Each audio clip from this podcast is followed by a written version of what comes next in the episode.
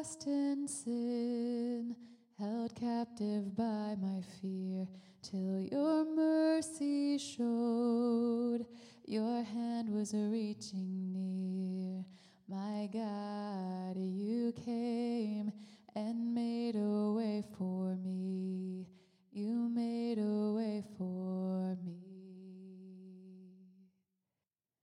My Jesus, gracious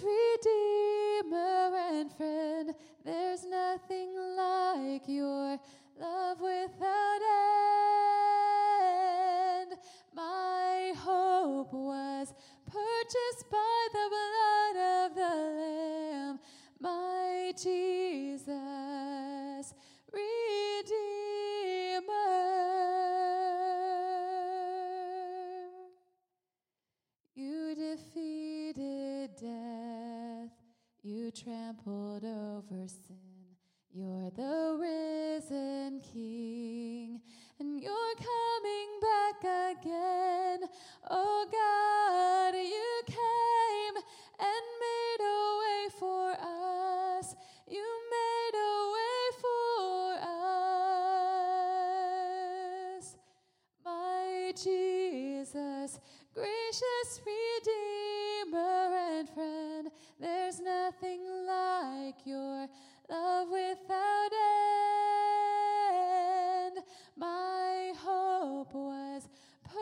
purchased by the blood of the Lamb.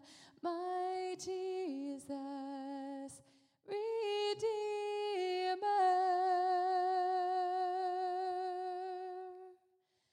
Oh,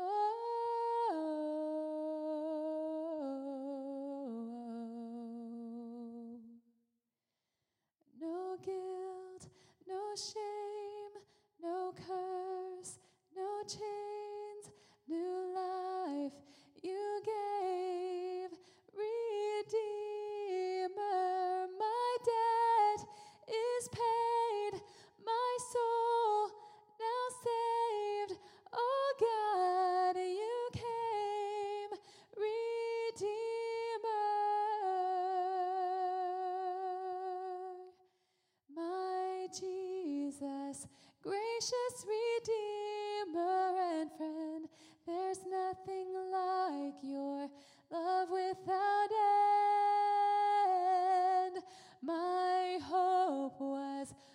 purchased by the blood of the Lamb.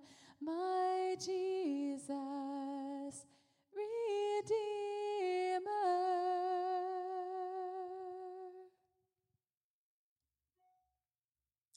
Hello and welcome back. I'm excited to get our Daily Word podcast up and going again after a three week break. The original intention was take two weeks off. That expanded into three weeks, which I guess isn't too bad. It reminds me of a lot of people's college experience where they're able to squeeze four years of study into five or six years. But here we are. And today we're going to begin a devotional series on the book of Galatians. And for these first few episodes, we will be getting our bearings. So these first couple will be introductory, and we'll try and orient ourselves to the book of Galatians. And then we'll dive in as we seek to unpack and meditate on this letter. And I think Galatians is a perfect book of the Bible to study at this time. Why? We find ourselves in the middle of a global pandemic, economic recession. There's tremendous political division. There's racial animosity. There's social unrest. So, why would Galatians be the perfect letter to study now? I mean, Galatians is Paul's most explosive letter. It's his most passionate, maybe his most energetic. And is that what we really need right now? A letter filled with explosive anger and passion. Do we need more anger in the world? Because he's angry in this letter. So why would we want to study it? If you think about it, it's the times and the things that make you angry. It's times like that, experiences that make you angry that can really clarify and crystallize what is most important to you. You know, one way to think about anger is that anger is love moved to action. So it's love that is motivated to act. It's really helpful if you're going to know yourself to analyze what are the things that make you angry. Why do you why did you get angry? What are you trying to protect? What are you guarding? What are you defending? It's often in times of intense emotion and intense anger that it reveals what is most important and what is at stake. There's something you love that's under threat. There's something that is wrong that needs to be corrected. And here in Paul's letter to the Galatians, the reason why it's so intense and so explosive and he's so angry is because he believes the very truth of the gospel itself is in danger. He believes that all of his labor in all of the churches and his life's work is under attack. So that's why you have all of this white heat, this energy. Galatians is often thought of as like a mini Romans. And yes and no that's that's that's kind of true true in some ways not in others. But in galatians what we have is it's going to focus on a very specific set of issues that's happening in a specific group of churches. And it'll be very important for us to understand those issues and enter into them. But as we do we'll see that it's full of energy. It's full of fire. It's full of frustration but it's also very important to see that that fire, that frustration, is all framed by grace. The framework of Galatians is one of powerful transformative grace. Galatians 1 3. Grace to you and peace from God our Father and the Lord Jesus Christ, who gave himself for our sins, that he might rescue us from this present evil age according to the will of God the Father, to whom be the glory for evermore. Amen. It begins in grace. And then look at the very last line in the book, chapter 6, verse 18. The grace of our Lord Jesus Christ be with your spirit, brethren. Amen. So it is a book filled with fire and frustration, but a book that is framed from beginning to end by grace. And that's because all of the fury and the frustration, they focus us to see that we're surrounded by grace. And the whole content of this book is a movement of the grace that comes from God to the Galatians. And all of the arguments, all of the appeals are intended not only to inform them about what grace is, but to help them experience the transformative dynamic of the grace of God.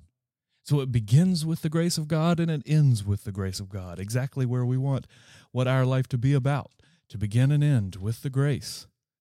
And how is that marked? Notice, how does it come? Verse 4 of chapter 1. Jesus Christ, who gave himself for our sins, so that he might rescue us from the present evil age this remarkable grace of God is seen by the self giving of Jesus Christ in this incredible event that Paul is going to impact, in this action that gets preached in his gospel. It's the self giving of Jesus for our sins in order to rescue us from the present evil age. Galatians is going to unpack the rescue operation to rescue us from the present evil age. That's why it's so appropriate. That's why it's so needed. But what I want you to think about today, so let's get our bearings, and here's a couple challenges for you. I don't know how long we're going to be here. I always make initial estimates and they prove to be wildly inaccurate. So we'll be several weeks. And let me give you a challenge to try and read through the entire book.